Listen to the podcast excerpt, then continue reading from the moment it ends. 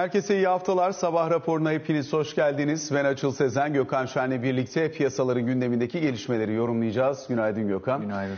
Geçen haftaki Merkez Bankası kararı sonrasında ortaya çıkan e, yükseliş hareketinin dolar TL'de dün Asya işlemlerinde devam ettiğini izledik. 9.84'lere kadar dolar TL'nin yükseldiğine şahit olduk. Bugün biraz daha normalleşme başlayınca, piyasada e, fon akımları başlayınca 9.73'lere doğru bir hareket ama net olarak Türk lirasındaki değer kaybının devam ettiği bir tabloyla karşı karşıya olduğumuzu söyleyebiliriz.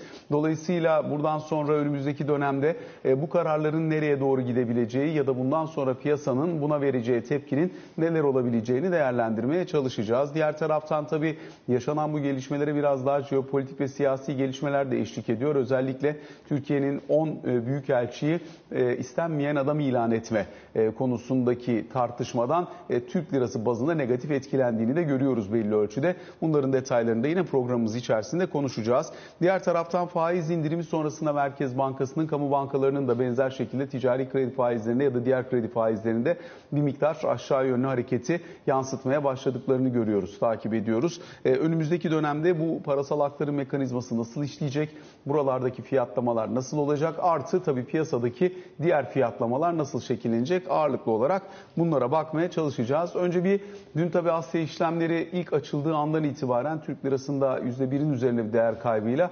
9.84'lere kadar gittik. Sepet kur olarak baktığımızda 10.5'ların üzerinde 10.55'lere kadar yükselmiş durumdayız. Ee, yani tabii bu bahsettiğin şeyler en son 10-15 kuruşluk e, hareketi belki açıklıyor olabilir. İşte 10 Büyükelçinin e, durumunu Alican zaten e, birazdan gelip anlatır.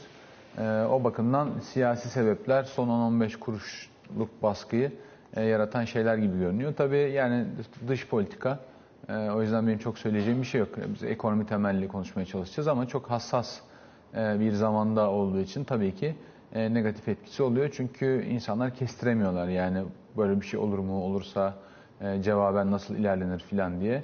Bir de anladığım kadarıyla Suriye ilişkin de endişeler var. Çünkü oraya da herhangi bir şekilde operasyon olacak mı olmayacak mı olursa bunun kapsamı ne olacak filan gibi bir belirsizlik var. Bu normaldir yani böylesi zamanlarda bunlar görülür. Gün içerisinde açıklamalar geldikçe e, hani hangi yöne gideceğini bilmiyorum ama en azından insanlar daha rahat karar verebilirler. Yani dış politikaya ilişkin şeyler bunlar. E, ama tabii hareketin yani asıl bölümünü yani ekonomi ve finans konuşmak gerekirse ki yani gerekiyor çünkü hareketin neredeyse tamamı buradan kaynaklanıyor.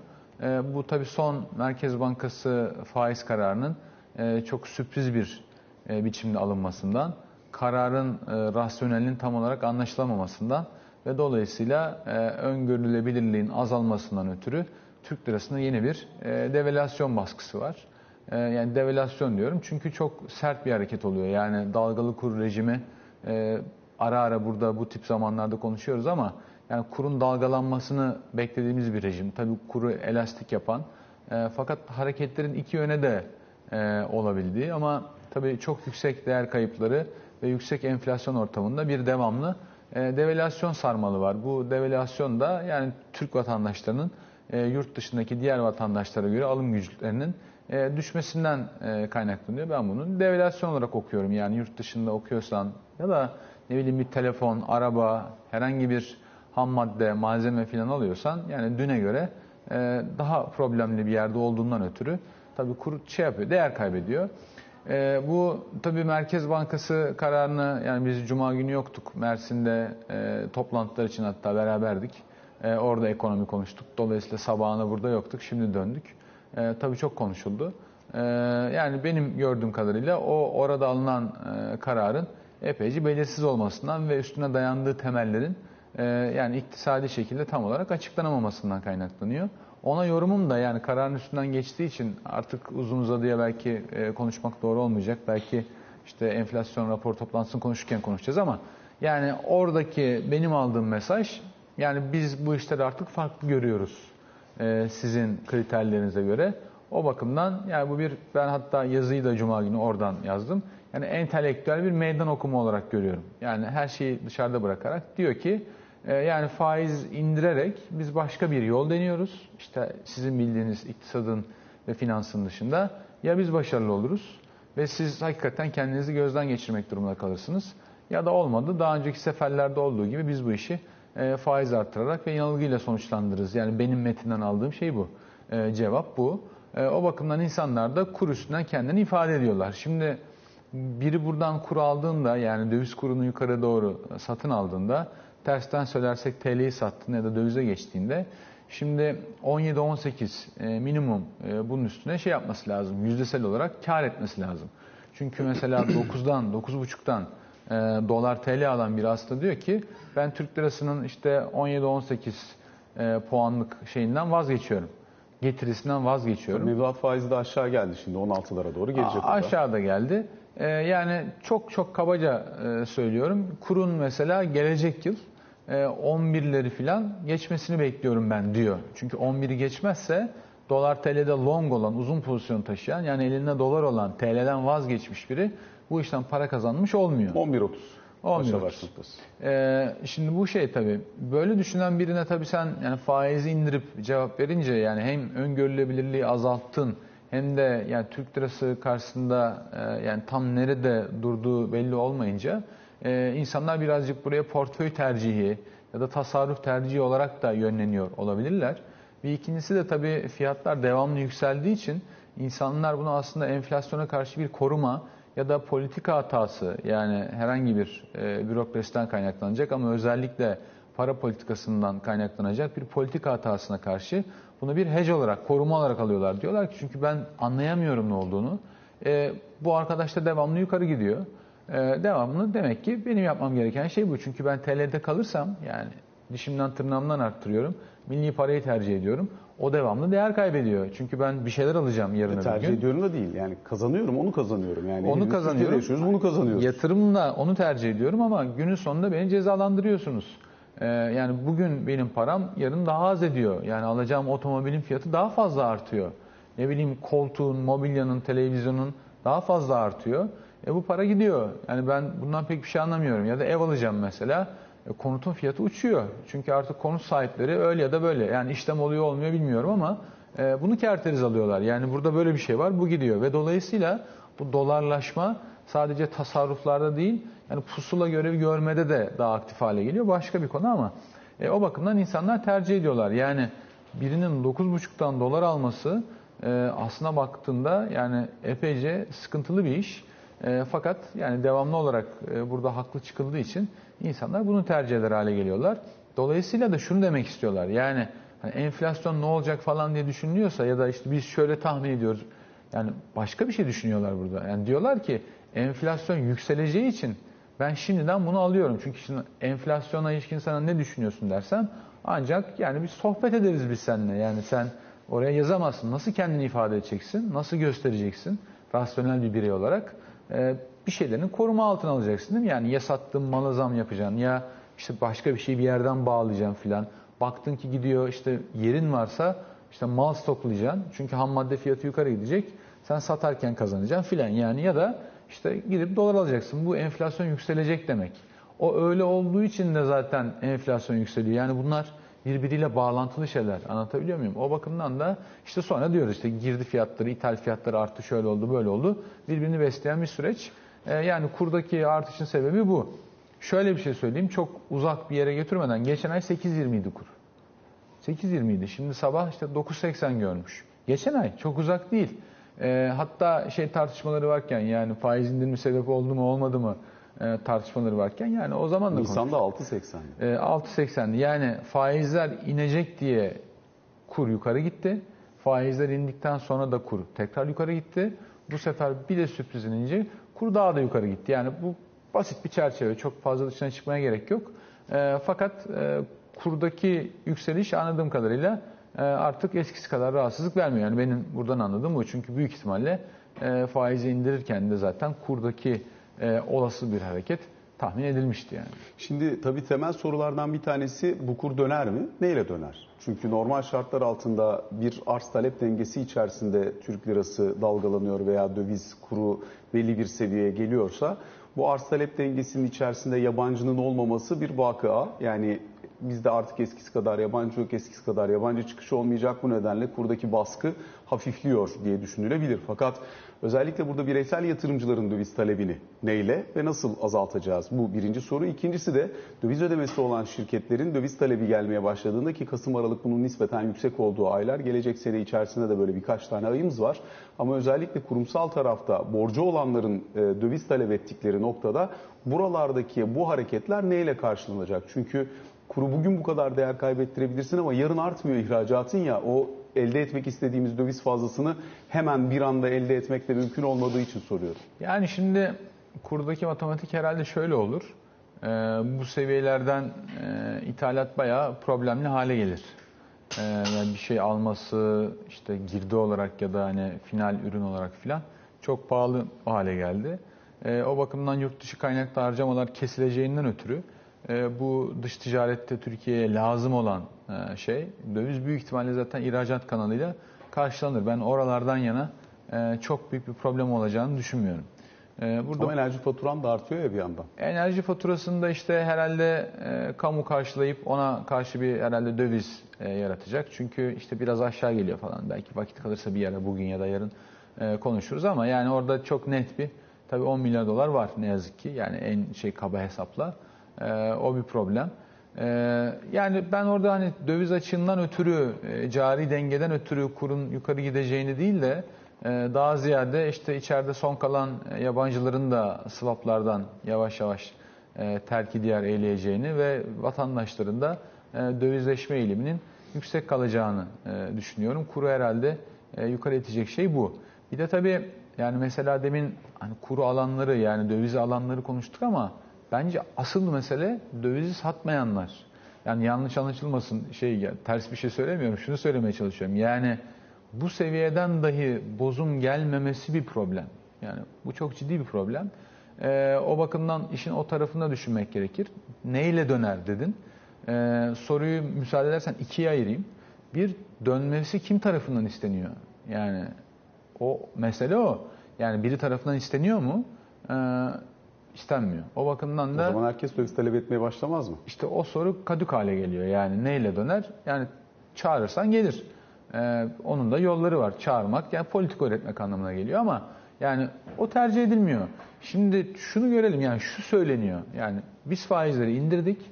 Ee, kamu bankalarının da anladığım kadarıyla faizleri inmiş. O şekilde yetkililerden işte haberler, tweetler falan da gördüm ben. Ee, şimdi mesela o kısmını konuşmak gerekiyor. Çünkü yani Ya Merkez Bankası 16'ya indirdikten sonra kamu bankaları da kredi faizlerini ortalama Merkez Bankası'nın faizi çerçevesinde işte riske göre, e, türe göre falan değişmekle birlikte oralarda şekillendirecek şekilde indirdi. Evet şimdi bence birazcık orada karışıyoruz. Çünkü şu şimdi faizleri indirirsen bana desen ki o gün daha karar gelmeden 2 puan indirecekler. Ee, ve bana desen ki sence niye yapmış olabilirler? Ee, şimdi ben şey derim yani yani doğrusu yanlışı bir yana yani ben zaten fikrimi çok açık beyan ettim. Yani kesin kes e, bence indirmemek gerekiyordu. Çünkü çok yüksek bir e, enflasyon riskiyle karşı karşıyayız. Zaten kur, faizler filan da çok kötü bir yöne gidiyor. E, derdim ki o zaman şöyle düşünülmüştür. Yani faizler indirildi. E, hemen mevduatlara aşağı yönde bir şey gelsin, ayarlama gelsin. E, çünkü kamu bankalarının ciddi bir marj problemi var. Geçen sene yani bütün gövdeyi taşın altına soktular. Çok kredi verdiler. Ee, şimdi kredi maliyetleri çok yüksek kaldığı için müşteriler zorda ama kamu bankalarında da e, ciddi şey gerekiyor. Yani bir el vermek gerekiyor. O yüzden işte mevduatlar 2 puan iner. Kredilerde yarım puan, bir puan falan inse bundan sonraki işte indirimlerle e, o bilançolar tahmin edilir. Dolayısıyla bir marj restorasyonu, bir parça da reel sektöre e, hafif bir nefes aldırma derdim. Ama şimdi kredilerde tak diye 2 puan iniyorsa bu tabi doğrudan e, reel sektöre piyasada oluşacak herhangi bir faizin altında e, fonlama yapmak anlamına geliyor. O başka bir şey. Şimdi onu da desen yanlış tahmin ettin. Bankalar da faizleri indiriyor desen diyelim benim hala daha Özellerde gelmesi zor tabii buraya. Hı, büyük ihtimalle gelmeyecektir. Büyük ihtimalle. Çünkü şöyle işliyor. Ee, yani özele de bunu verdiğin zaman şimdi o hemen mevduatı indirecek. Ee, fakat kredileri indirmesi birazcık sürebilir. Birkaç tane endişe olur. Bir tanesi kur çok yüksek. Çünkü şöyle düşünecek. Ya ben şimdi e, ya zaten e, indirsem bunu büyük ihtimalle buralardan zaten bu yüksek kurla bir yıl içerisinde, bir buçuk yıl içerisinde bunların bir kısmı bana tahsili gecikmiş alacak olarak dönecek. Çünkü yani faizler işin bir bölümü krediler. Risk maliyetin artmış oluyor. Fakat bilançolar daha önemli bir bölümü. Türkiye'de faiz, kur e, dengesinde hangisinin daha büyük risk olduğu konusunda ibre epeyce kura kaydı. Ve bilançolarda her ne kadar azalmış da olsa ciddi bir short pozisyon taşınıyor. İşin bir bacağı o. İkinci bacağı ise zaten yani marjlar ciddi erozyona uğrayacak. Şimdi herkes en büyük 500 sanayi kuruluşu değil. Fiyatları kendine göre ayarlayamıyor yani. Herkes ayarlayamıyor. Ciddi problem var. Ha bu arada tabii halkı yani çok kabaca söylüyorum 70-75 milyon dışarıda bırakarak yani tamamen corporate ticariler üstünden ve ticaret hayatı, iş hayatı üstünden konuşuyorum. Orayı bir kenara bırakıyorum yani. Çok konuştuk yine konuşuruz. Asıl önemli hikaye bence orada yani ama yine de hani bu tarafı konuşalım. Dolayısıyla bu gelen indirimler yani ekonomi de bu kadar hızlıyken beni çok şaşırtıyor. Çünkü evet krediler çok yavaş, milli hasıla oranla tamam ama yani ciddi bir büyüme var ve korkunç bir enflasyon var. Şimdi talebi tekrar uyarmaya çalışmak yani, yani müthiş hesaplar yapılmış olması gerekir ee, peşi sıra geleceklerden. Şimdi mesela kur yani çok kısa sürede başka bir yere gitse yani beni rahatsız ediyor etmiyor meselesi değil de e, enflasyon beklentileri yani kalıcı olarak yükselebilir. Şimdi JP Morgan'ın notu var. Bu sene için bu sene sonu için %20'ye çıkartıyorlar enflasyon beklentilerini. Gelecek sene için %15.6 15.7 diyor. Şimdi yanılmıyorsam bundan 6 ay önce e, Türkiye Cumhuriyet Merkez Bankası'nın 2021 yıl sonu enflasyon tahmini 9'du. Şimdi yılı 20'de tamamlamak çok başka bir şey ve e, faize baktığında da 3 puan inmiş durumda. Yani Türkiye'de faizler son 2 ayda 3 puan indi. Ama mesela uzun vadeli faizlere bakarsan faizler 3 puan yukarı gitti. Şunu diyorlar yani. e, bu faiz indirimleriyle enflasyon endişesi görmezden geliniyor ve biz enflasyonda pusulayı kaybettik. Büyük ihtimalle bunun sonunda faizler yukarı gider. Yani faiz indiriminin olduğu bir yerde döviz kurunun patlayıp uzun vadeli faizlerin 3 puan, 3,5 puan yukarı gitmesi e, çok ciddi sıkıntılı bir şey. Ciddi sıkıntılı bir şey. Ve eğer ki yani bizim yeni teori tutmazsa yani enflasyon düşüp herkes ya tamam sorun yokmuş filan deyip hayat normale dönmezse o zaman bu işin sonu faiz artışıyla biter. Ama faiz artışı da geçen seferki kadar yani onu o zaman konuşuruz. Ben aslında çok bunu konuşmak istemiyorum ama yani ne geçen seferki kadar etkili olur ne başka bir şey. Çünkü yani beklenti kanalı kırılmış durumda. Ya bu çok önemli bir şey. Şimdi biz yani bir yere bakarak kerteriz almamız lazım. Şimdi normal bir yıl düşünelim. Böyle bir yıl değil, normal bir yıl. Sen çalışan olarak işte şey bekliyorsun mesela, bir zam bekliyorsun. İşte hem çalışanlar için hem kendin için mesela. E işte diyelim ki bir tane de evin var. Mortgage'la almışsın. Sen de zam yapacaksın. Ama sen de kirada oturuyorsun. Sana da zam yapacaklar. Böyle bir hayat düşün. Neye göre belirleniyor bunlar? Mesela neye göre sen tüfeğe göre. Peki yani o nasıl oluşuyor? Yani bir beklenti olması gerekiyor ya. O beklenti de birinin şekillendirmesi gerekiyor. Kim şekillendirecek o beklentiyi? Ya da mesela kurda garip bir fiyatlama görürsek burada yani tek düzenleyici ya da tek müdahale edici işte swap'ı açmak, kısmak, buradaki faizi belirleyip filan yani birilerinin bayıldığı, birilerinin zengin olduğu zamanlar ya kim olacak yani, yani BDDK filan buralarda devreye giriyor ama yani normal şartlarda öyle olmamalı. Yani beklentiler bunu yapmalı. Dediğim gibi bir yerlerden birileri gelip satmalı, piyasaya katılmalı. Yani işlemler tek yönlü olmamalı. Yani işte aşağı gelmesi için rezervler erimemeli mesela. Yani bu normal değil ve istenilen sonucu da üretecek gibi değil. Mesela geçen sefer yani piyasanın çok altında krediler verildiğinde kuru tutmak için döviz rezervleri satılmıştı. Şimdi bir, Yine kredi veriliyor bu kez. bu, bu kez nasıl tutulacak? İşte onu çalışıyorum. tutulacak mı yani? Ve o günden bugüne bakarsan o zaman kur mesela işte 5'ler 6'lar civarındaydı.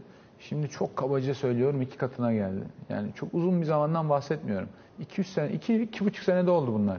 Şimdi bu bakımdan yani enflasyonun altında fiyatlarla kredi genişlemesinin şimdi bu fiyatlardan yani şeyi de konuşalım. Şimdi reel sektör için vatandaş için şimdi Kasım'da da bir faiz indirimi daha gelirse e, herkes gidip mortgage kredisi alsın ya da olanı refinansman yapsın. Ben söyleyeyim yani. Bir 40'lardan e, büyük ihtimalle bir indirim daha gelirse bunun üstüne bir onlara falan inecektir herhalde e, mortgage faizi.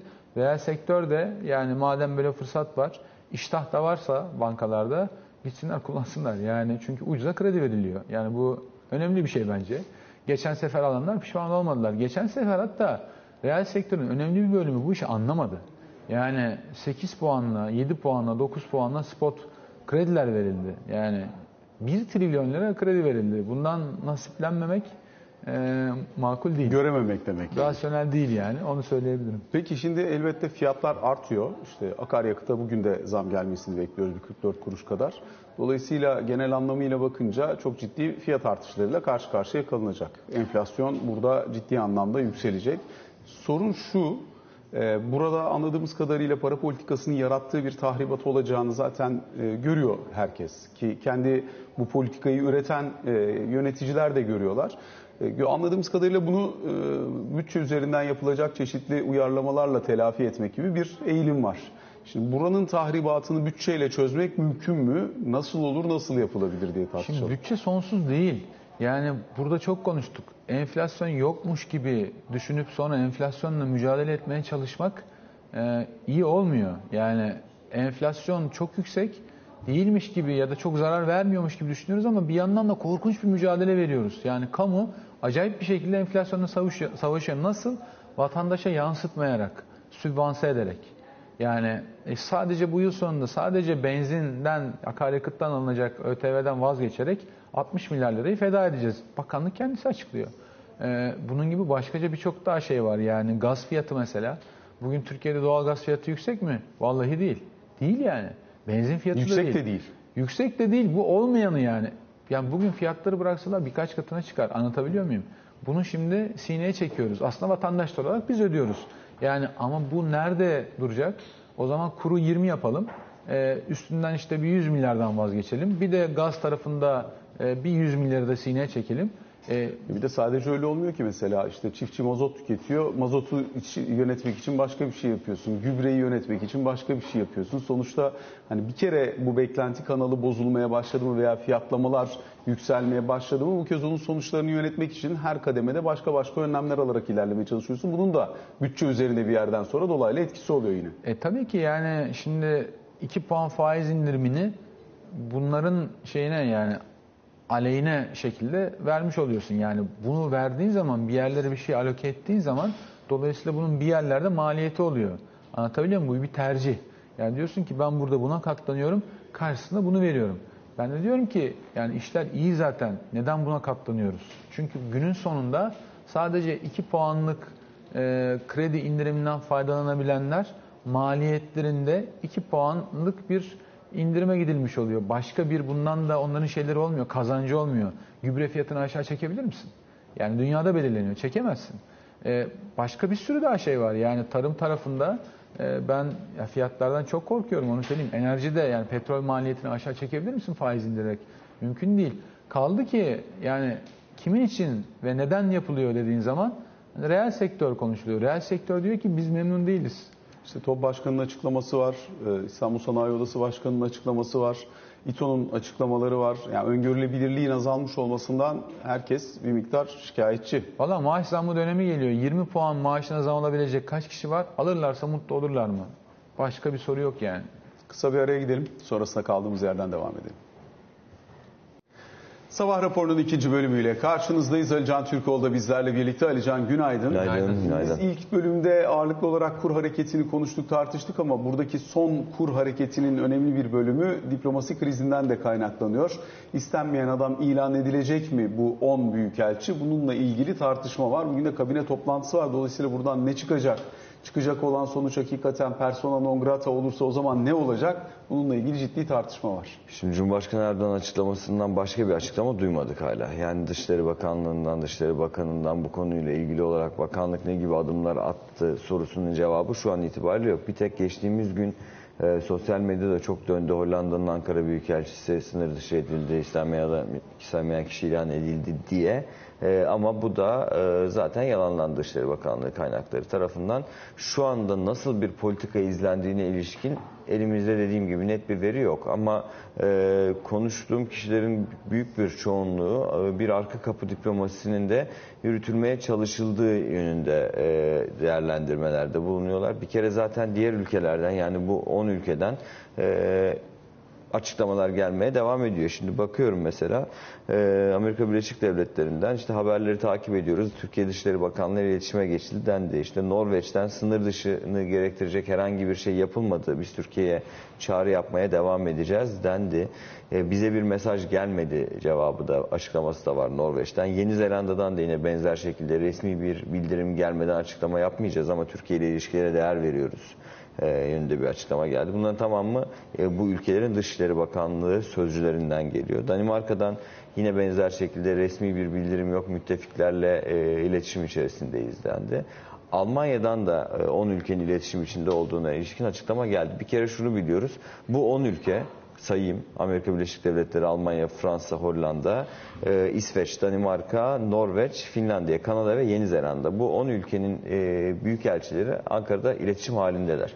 Görüştükleri de biliniyor ve e, kendi yaptıkları açıklamalarda e, persona non grata ilan edilmesi için işte birkaç e, neden olması gerekiyor. İşte yasa dışı bir işe bulaşmak veya e, ülkenin iç işlerine karışmak gibi gere, e, gerekçeleri var. Burada ilgili büyükelçiler iç işlerine karıştıklarını kabul etmiyorlar. Avrupa İnsan Hakları Mahkemesi'nin bir kararının hatırlatıldığı Türkiye hükümetine de AYİM'in vermiş olduğu bu karara uyulması gerektiğinin hatırlatıldığı söyleniyor. Dolayısıyla bir iç işlerine karışma olarak değerlendirilmiyor bu ülkeler tarafından. Ama Ortak bildirinin kurgusu hangi ülke tarafından yapılmış? bilmiyoruz ama ABD Büyükelçiliği'nin hesabından yapıldığı bilindiği gibi daha sonra da Zaten ilgili New York Times gazetesinde de bununla ilgili bir yazı da çıktı. İşte hani arkasında Biden ve ekibi olabilir vesaire falan diye ama E, Diğer büyükelçiler de resmi hesaplardan göndermedi. Bildiğim kadarıyla kendi şahsi sosyal medya hesaplarından paylaştılar. Dolayısıyla bu açıklamaların ark yani böyle böyle değerlendirmeler yapılabilir. Bu açıklamaların arkasında